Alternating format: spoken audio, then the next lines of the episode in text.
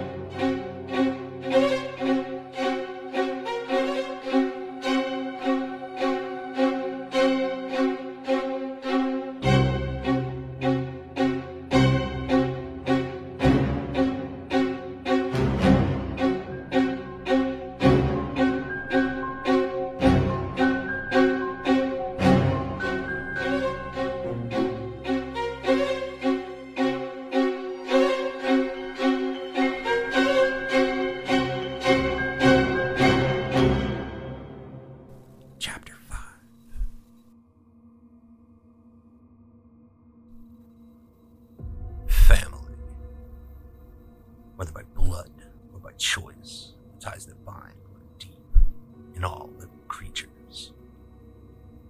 The need of a mother's warm embrace has been felt by every child since time immemorial.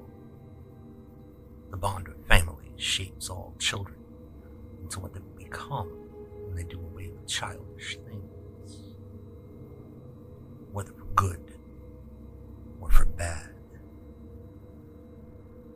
For the last fucking time, there's no sharks in brackish water.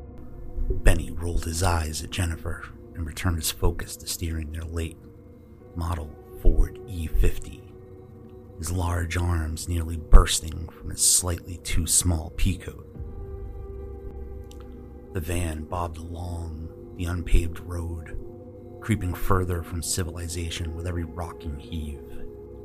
Jennifer fixed her straight blonde hair, running her hand through it before raising her slender arm to Benny and lifting her middle finger from under her runner's jacket. Fuck you, baby. I know what I read. A nervous voice from the back seat came to Jennifer's defense. Penelope's eyes shifted underneath the honey brown hair hanging in front of her round face. Between Jennifer and another woman sitting in the back seat, who had her combat boot clad feet resting in her lap, tapping them on Penelope's purple argyle scarf. She's right though, Benny. Bull sharks travel into brackish water all the time. They have a way to adjust the salination in their blood. Addie, the girl in the combat boots, sat up, adjusted her leather biker jacket, and looked at Benny. Her tight bun of black hair bobbed as she nodded in agreement with Penelope. That shit happens all the time at Uncle Bobby's house, Ben. Benny let out an annoyed sigh at Addie. He scratched the back of his head full of matching black hair. That's in Florida, sis. This is Massachusetts. The van sped past a road sign that read Salem, 10 miles. Beneath it, another town was listed, but the name and distance had long been scratched out. Benny lit up with elation. Aha! Not much longer. Benny reached into the back seat and high fived his sister. Jennifer and Penelope shared a look of nervous apprehension. Adriana matched her brother's excitement. Best fishing in the state. Better a month late than never, right, Benny? Yeah, yeah, I know. The van bobbed along the old dirt road, passing the turnoff for Salem. As it entered Ipswich County, Benny turned the monstrosity on four wheels down an even more haggard thoroughfare. The woods on either side closed around the van as they drove down the roadway, as if the forest itself was blocking them from the last remnants of civilization. We're here. He jumped out of the van like an excited 10 year old who just discovered a brand new BMX under his Christmas tree. Addie jumped out of the open sliding door and joined her brother at the back of the van. They giggled like little kids filled with joy as they retrieved the poles and tackle boxes from the back door. Jennifer jumped to the ground from the passenger seat of the massive vehicle and joined Penelope, who was staring at them with a slight smirk on her face. First time, huh? Yeah. A year together, and I never even knew we fished. Addie never mentioned this to me once in 11 months. But she loves it, so I'll take one for the team, I guess. Yeah, I suppose. Benny ran up to Jennifer and threw his arm around her. He pulled her along as he began walking down the road. Adriana tugged Penelope by the hand, and she reluctantly followed. Babe, I'm telling you, this is the best thing ever. We get the biggest catches here when we were kids. It's a wild time. They basically just jump in the net. Penelope and Jessica simultaneously rolled their eyes. Yeah, it's something. Cool. Benny and Addie were practically bouncing with joy when they approached a chain link fence, roughly 10 feet high, tightly secured with a heavy chain and industrial padlock. A sign hung from the gate that read, Do not enter, hazardous area. The fence went deep into the woods on either side, possibly for miles, swallowing all of Innsland in a coat of carefully bent aluminum. Benny and Addie gave each other a knowing look. Addie reached into her tackle box and retrieved a set of bolt cutters. What the hell are you doing? Addie! Babe, it's fine. No one comes out here anymore. Haven't for years. Staties have enough issues to deal with in Salem right now anyway. Halloween was only four days ago. Addie gave the cutters a squeeze, and with a hard snap, the lock came loose and fell to the ground. Benny, Addie, and their reluctant significant others slipped through the fence and onward to the town of Innsland. The seemingly abandoned town greeted them with a sign that read, Welcome to Innsland, population 346, and not much else. Innsland, in better days, had been a thriving fishing community. The inlet of brackish water the town had been built around housed an elaborate boat launch, with a ring of 15 variations on the classic Cape Cod style house lining the shore around it. In the center of the launch sat a massive, single steeple church. The town seemed strangely pristine by the standards of average urban decay. The shops and homes seemed untouched, much too clean to be vacant. This place looks alive. Are you sure it's abandoned? Yep. 15 years now. Jennifer was less accustomed to the rural setting and far less fascinated.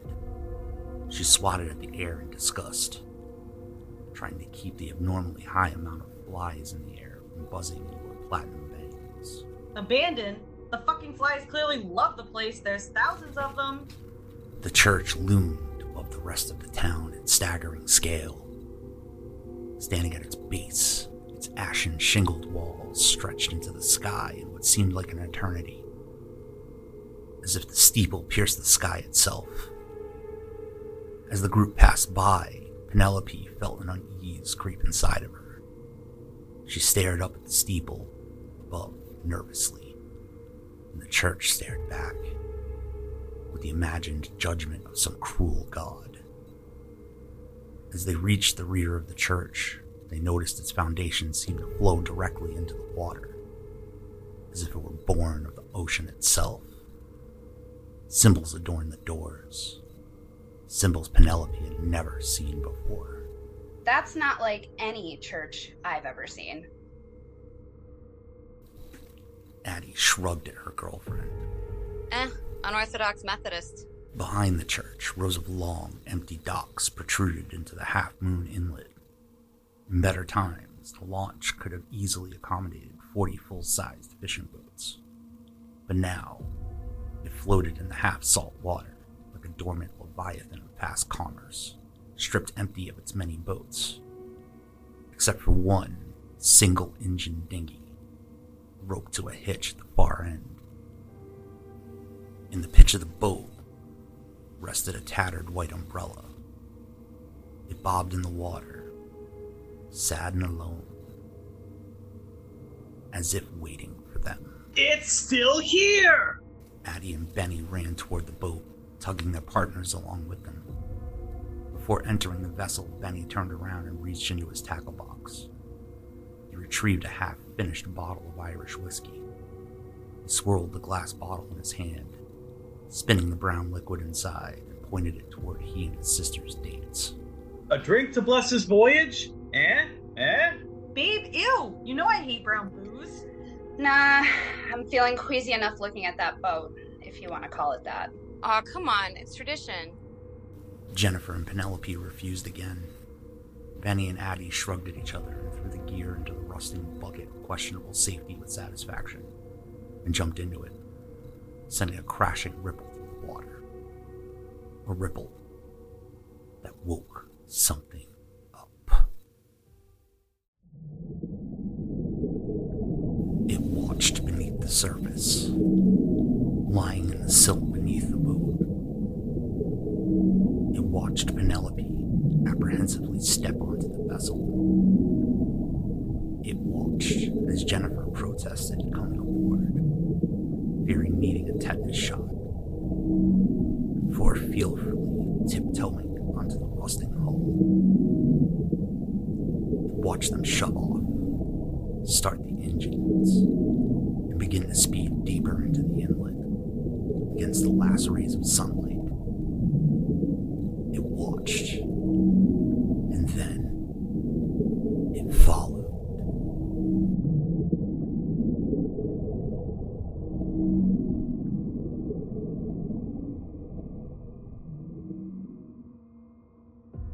This is disgusting. Jennifer stared in queasy disbelief as Abby speared live night crawlers on fishing hooks with glee.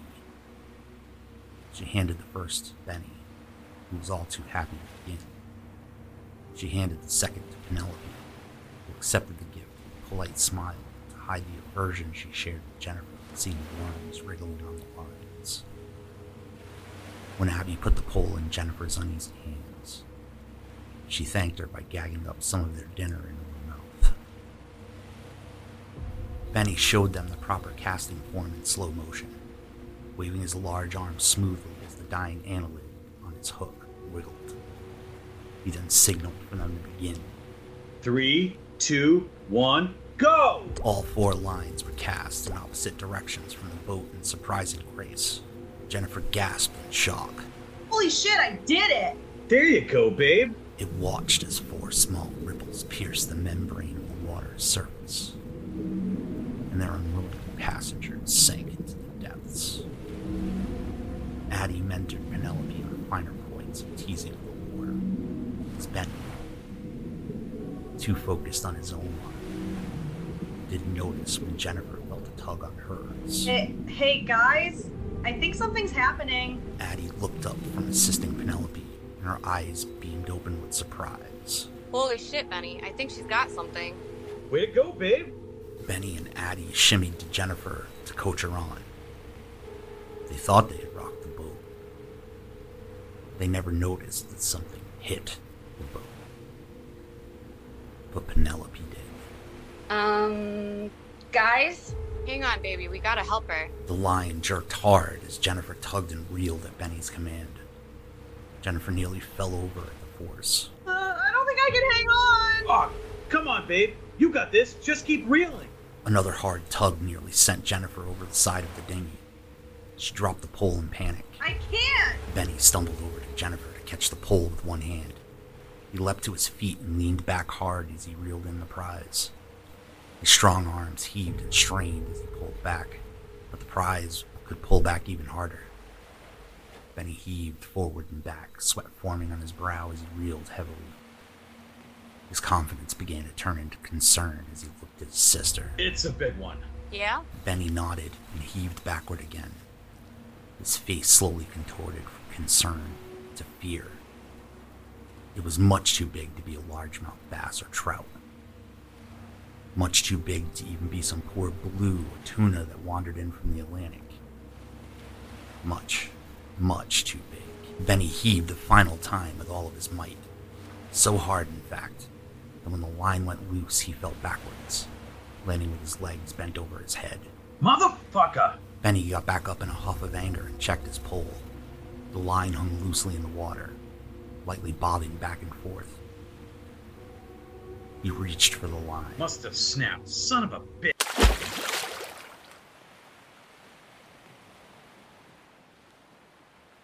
Hard tug from the line from beneath the water nearly capsized the boat, sending the group colliding with each other in the dinghy floor in a tangled web of whims and curse words.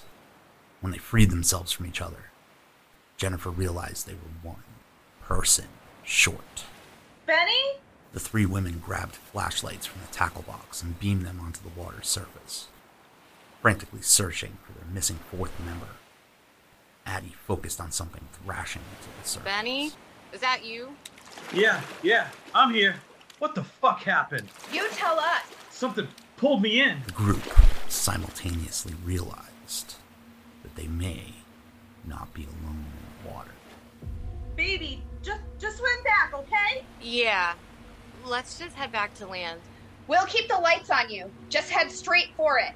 Benny did as they asked and began kicking his legs and thrashing his arms hard at the water. The girls kept their lights on Benny until Addie noticed something joining the thrashing behind him. She raised her light to see what it was. Benny, swim! Swim your fucking ass off! Oh my god! Benny flailed at the water in huge strides, trying to outpace the dorsal fin of the adult bull shark cruising in for a kill behind him. He swam so hard he nearly crashed into the dinghy before leaping in. Addie fanned her flashlight around the water's surface again, but the shark was gone. Benny looked out into the water with doubt in his eyes. Fucking shark. Very funny. I am telling you, I saw a fin right fucking there. Addie pointed the light where she had seen the fin, but it had been replaced by a cloud of red liquid bubbling in the surf. The dorsal fin bobbed to the surface. Chunks of meat and cartilage dangled from where it was once attached. What the? The small watercraft was launched into the air by something massive rising from the depths of the inlet.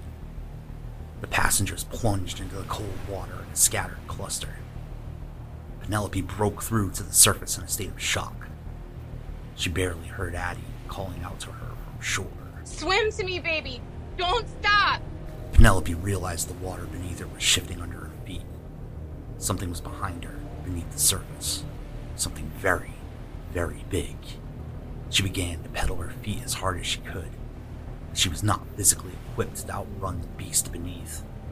She began to stall and choke in the surf.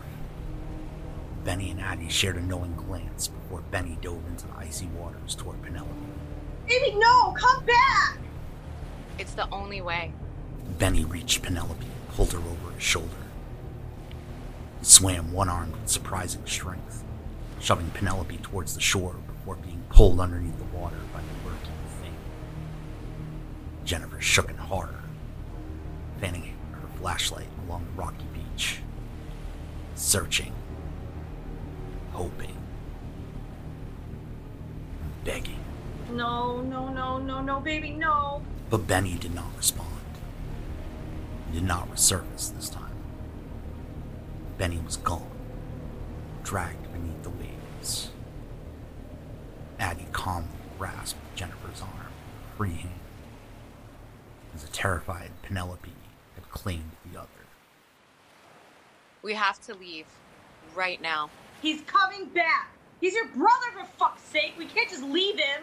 I'm not staying here. No way. We can at least wait. We're on land. Not wait. A massive pincer had erupted from the water and clasped Jennifer at the waist.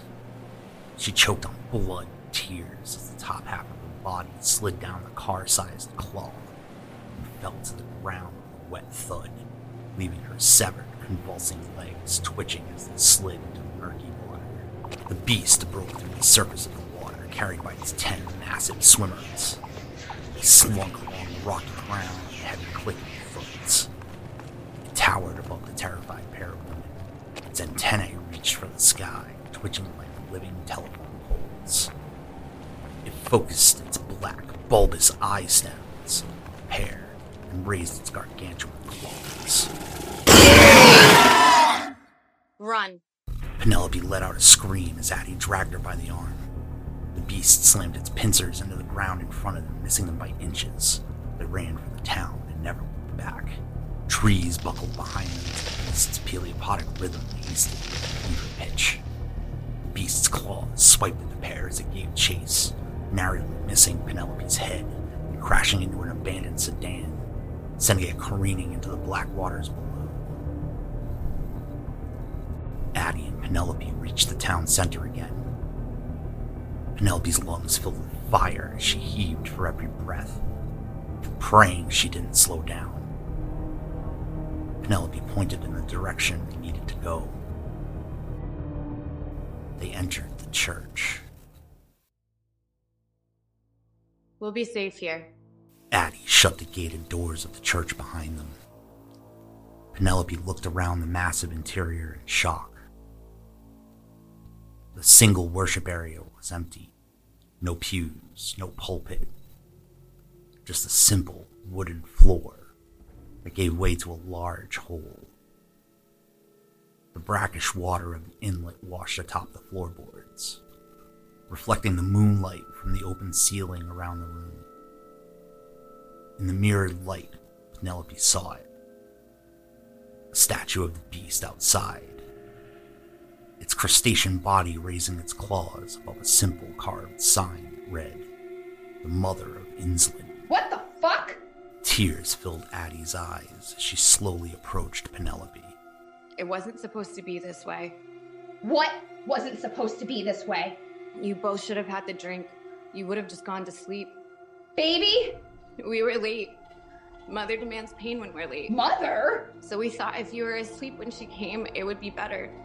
Easier. But now it has to hurt. I'm so sorry.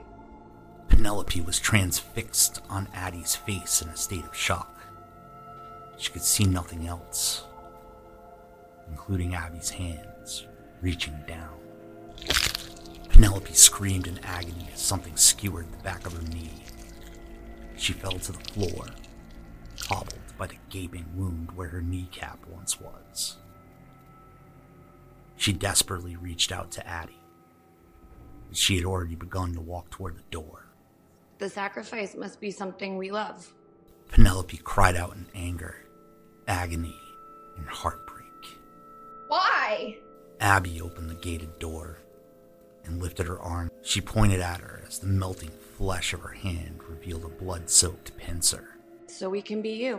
Addie looked at Penelope one last time. She closed the door of the church as the tide swelled from the hole, and the beast rose from the deep. Penelope's screaming echoed through the church for only a second before the crushing weight of the beast's pincer silenced her forever. She walked down the shore of the inlet as her human flesh fell from her in runny, wet sheets. She reached the wreckage of the dinghy, its white umbrella now stained red, and was greeted by Benny, whose own flesh had fallen away, replaced by bone hard shell and claws. They returned to the water. They returned to the mother that had called her wayward children home.